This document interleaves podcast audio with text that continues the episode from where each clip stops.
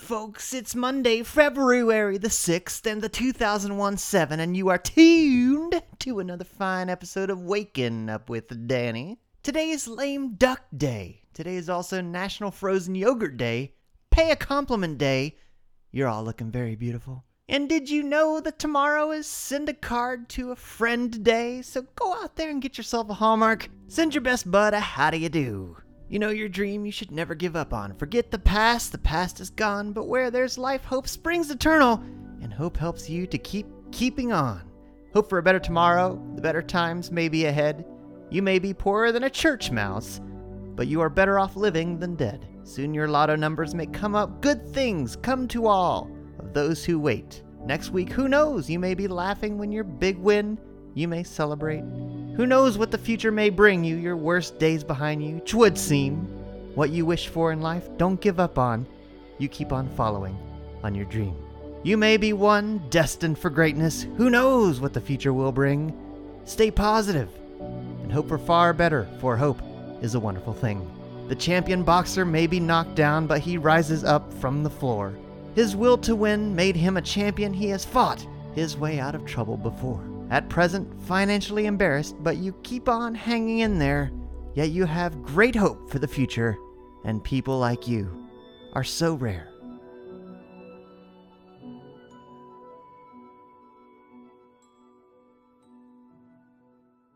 It's time for the weather. It's time for the weather. It's time for the weather. It's time for the weather. Waking up with Danny. Winter storm Maya will bring accumulating snow and ice to parts of the Pacific Northwest, Midwest, and Northeast early this week. A low-pressure system will move ashore in the Pacific Northwest into Monday, bringing more snow to the winter-fatigued region. This storm system will then go to impact the Midwest and Northeast Monday night into Wednesday. Yen turning national now, Rapid City forty-five, Kansas City fifty. We got Salt Lake City at fifty-three, Boise at forty-four, San Francisco, California at fifty-seven degrees, Dallas, Texas at seventy-three, Atlanta, Georgia, home of the Chokers at fifty-three, Washington at fifty, that's Washington, D C, Norfolk at fifty-five, and Billings at forty degrees, Minot, North Dakota, sitting pretty at fourteen with a little bit of snow, Albuquerque Key at sixty-two, and Oklahoma City, Oklahoma, sixty-three degrees. Headlines and things. It's time for the news. What does it all mean? News. Headlines around the world. It's time for the news. I'm waking up with Danny. News. Well, fresh challenges to President Trump's court frozen immigration order took shape Monday, with two former secretaries of state claiming the White House was undermining national security and nearly one hundred Silicon Valley tech companies arguing it will keep the best minds from coming to America. Powerful new voices were added with another legal showdown coming as early as Monday. The suspension of the order, meanwhile, has allowed those previously banned more time to try to reach the United States. Yeah, and did you guys see this? There were three hundred drones dancing behind Lady Gaga during the Super Bowl halftime show. They're called shooting stars and were previously used in a holiday show at Disney World. These hundreds of shooting star drones flash, fall, and flock in unison and are all controlled by one person, or rather one computer. This is the latest project in Intel's quest to take drones from individuals to fleets. Ender's Game brought to life. Just as in Orson Scott Card's book, one person commands the group, sending instructions and monitoring the drone's health. And Intel says it's limitless in its scale, able to control more than ten thousand drones at a time. I mean, that was a spectacle, my young noodles. It's fourth and goal on the one-yard line. The quarterback takes a snap from the center. He hands the ball to the running back. He takes it to the outside to try to find the goal. Will he score? Will he not score? We don't know. It's the sporting show on Waking Up with Danny. Yeah. Did that running back score the final touchdown? We'll find out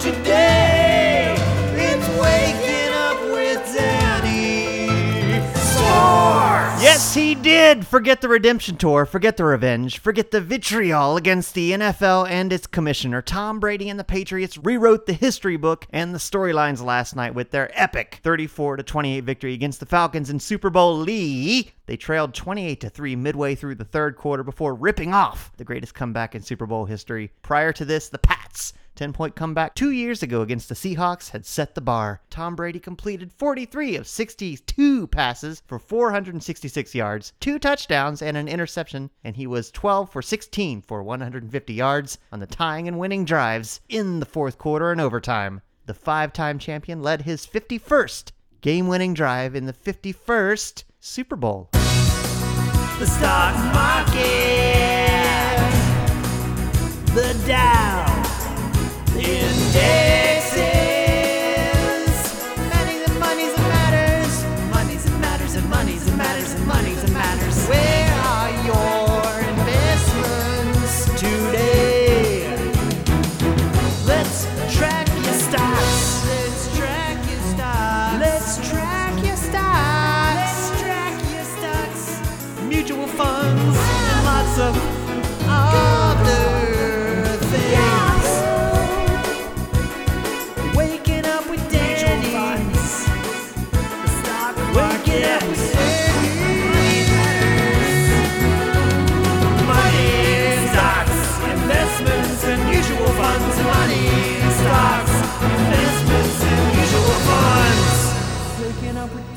Well, investors sought clarity on Monday in the face of a host of economic and political uncertainties, but gave the benefit of the doubt to shares and the dollar, lifting both. A heavy week of corporate earnings was a major driver on stock markets. In the current market, the question was how Friday's U S labor market data will affect the pace of Federal Reserve interest rate rises. Far more jobs were added last month than expected, though hourly wages barely budged. Oil prices rose on news that the U S sanctions on Iran could be extended to affect crude supplies. And French government bonds, meanwhile, underperformed German benchmarks with a gap not seen in four years after French far-right party leader Marine Le Pen launched her bid for the presidency with a vow to fight deregulated globalization. That gap. Today in history, a lot of things have happened. Maybe a man flew to the moon. Maybe a baby was saved by a baboon. We'll get to the bottom of this and much, much more.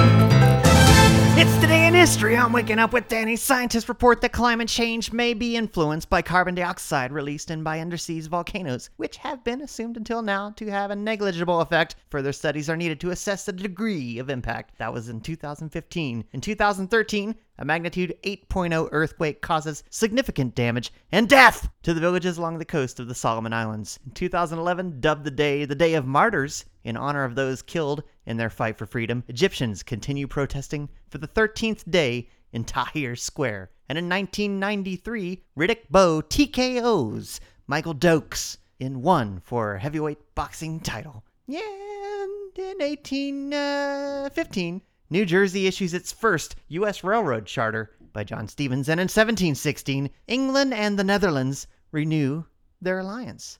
Then in three thirty-seven, good old three thirty-seven, we all remember that year, Saint Julius the First began his reign as the Catholic Pope. Births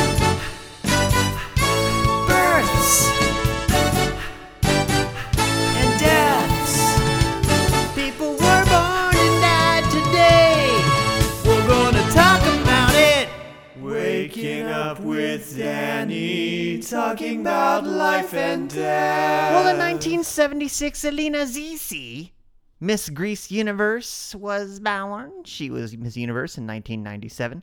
In nineteen fifty-five, Michael Pollan, born in Long Island, New York, he was a professor of journalism, U of C, Berkeley. He was an author, columnist, and activist, wrote The Omnivore's Dilemma in nineteen fifty-four, Scott Kempner, top ten rocker, Del Lords. In nineteen thirty-eight, Ellsworth Milbourne, composer, was also born, and in nineteen twenty-nine, Sixten Jernbergs from Sweden. He was a skier who won gold medals in nineteen fifty-six, nineteen sixty, and in nineteen sixty-four at the Olympics. In nineteen thirteen, Mara Leakey, a British scientist, was born, and in eighteen thirty-three, James Irwell Brown, old Jeb Stuart, Major General Confederate Army, was born, and in fourteen sixty-one, George Zirk, a Croatian poet, also was born. But the sickle swings for all of us as people also died on this day in nineteen ninety-five. Arthur S. Taylor Junior, a U S drummer and author, dies at sixty-five. Arthur Ashe, a tennis star, Wimbledon nineteen seventy-five, dies of AIDS at forty-nine. In nineteen sixty-three, Mohammed Ibn al-Chital Abd el-Krim, a Moroccan opposition leader, also dies. In nineteen thirty-four, Eva Strittmatter dies. She was a writer. She died at seventeen years old. Abraham Svendvalstalk, Dutch art collector, dies at eighty-two in eighteen sixty-nine. And in sixteen ninety-five, Ahmed the Second, the twenty-first Sultan of Turkey, from sixteen ninety-one to sixteen ninety-five, also died. And in seven forty-three, the year of seven forty-three, Hisham ibn Abdi al-Malik, the tenth Muslim caliph, dies at about fifty-two. We don't know for sure. One more, seventeen eighty-three, Lancelot Capability Brown, an English architect, Q, dies at about sixty-seven. We just don't know for sure. The records are not so good. Yeah, I spent the last seven hours digging around the historical archive. I just cannot find it. Well, the search goes on. Time for the quote. If you want to build a ship, don't drum up the men to gather wood. Divide the work and give orders. Instead, teach them to yearn for the vast and endless sea. Antoine de Saint-Exupéry. I'd like to add to that, but also drum up the men to gather wood, divide work, and give orders. And you know you gotta learn something today. Make your life better. The more you know, the more you know. You'll make your life better. And you know you gotta learn something today. You make your life better.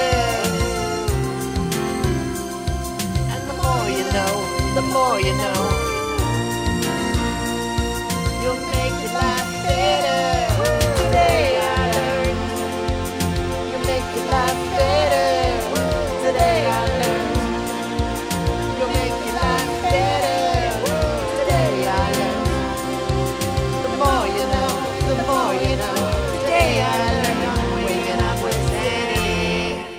Anyway, George comes up to me the first day of filming and he takes one look at the dress and says, "You can't wear a bra under that dress." So I say, "Okay, I'll bite. Why?" And he says, "Because there's no underwear in space." I promise you this is true, and he says it with such conviction too. Like he had been in space and looked around and he didn't see any bras or panties or briefs anywhere. Now, George came to my show when it was in Berkeley. He came backstage and explained why you can't wear your brassiere in other galaxies. And I have a sense that you will be going to space very soon, so here's why you cannot wear your brassiere, per George. So what happens is, you go into space and you become weightless. So far so good, right? But then, your body expands, but your bra doesn't, so you get strangled by your own bra. Now, I think that this would make a fantastic obit, so I tell my younger friends that no matter how I go, I want it to be reported that I drowned in moonlight, strangled by my own bra. That was Carrie Fisher. Every day is born a new hero. No! He faces adversary with a mighty sword. No! Will he live? No! Will he die? We don't know. No! We'll leave it in the short stories on Waking Up with Danny. Short stories on Waking Up with Danny. They're the opposite of long stories.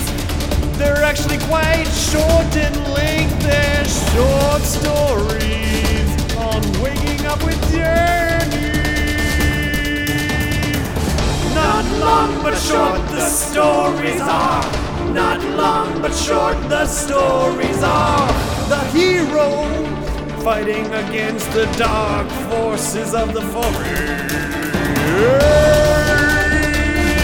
Waking up with waking up, waking up, waking up, waking up, waking up, I am Danny on the Soul Story Short.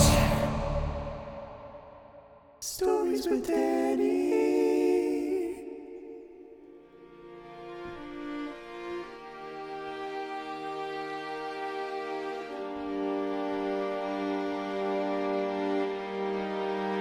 Once upon a time, a psychology professor walked around on stage while teaching stress management principles to an auditorium filled with students.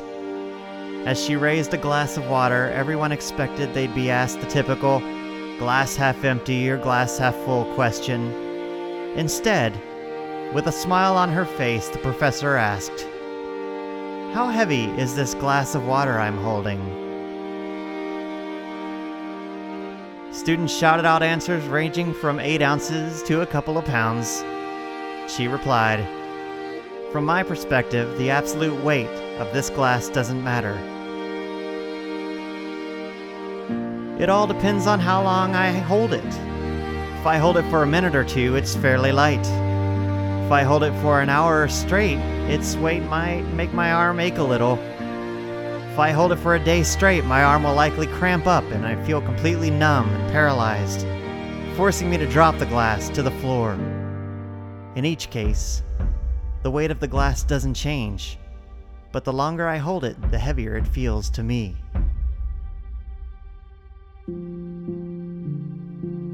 As the class shook their heads in agreement, she continued, "Your stresses and worries in life are very much like this glass of water. Think about them for a while and nothing happens. Think about them a bit longer and you will begin to ache a little. Think about them all day long and you will feel completely numb and paralyzed, incapable of doing anything else until you drop them."